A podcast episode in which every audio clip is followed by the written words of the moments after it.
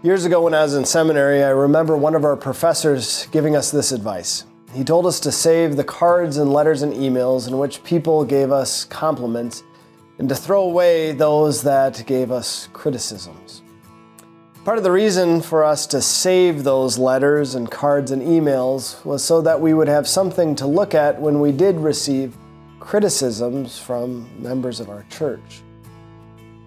I have to be honest that I haven't received so many letters that I've kept over the years, but those I have, I've treasured.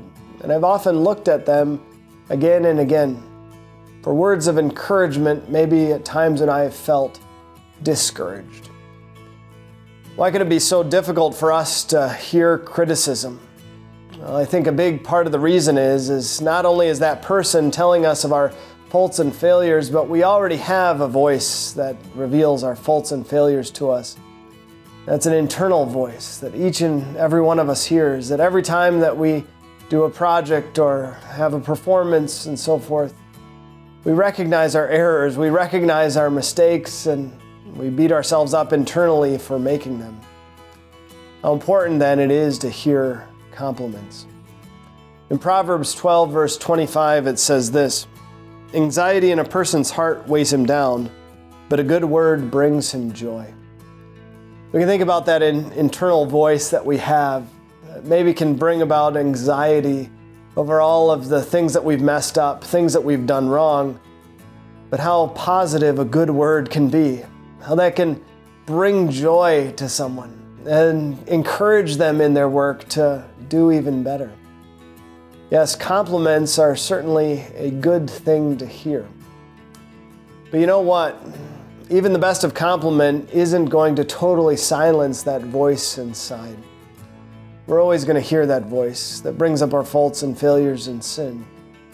But there is a good word that can silence that voice, a good word that does truly bring joy. That good word is the gospel. It's the message that Jesus is our Savior from sin that Jesus lived a holy and perfect life, flawlessly, never once doing anything wrong, never once making one mistake. And He did it for you and for me to cover all of our mistakes, to cover all of our sins, everything that anyone would ever criticize us for. Jesus did it perfectly and right, and He covers us now with His perfection, holiness, and righteousness. What comfort we can find in that good news to know that God doesn't see our sins, our faults, our failures, our mistakes but through faith in Christ, he sees only Jesus' holiness and righteousness. And he assures us in his word that we are his dearly loved children. What comfort that brings to us and joy. Even though we know our mistakes, we know our faults and failures, we know that we have a Savior who covers them all. And we know that we are right in God's sight because of him. Amen. The goal of Peace Devotions is to share the peace of Jesus with the world. You can support our ministry by sharing these videos, praying for our pastors, and donating at els.org/donate.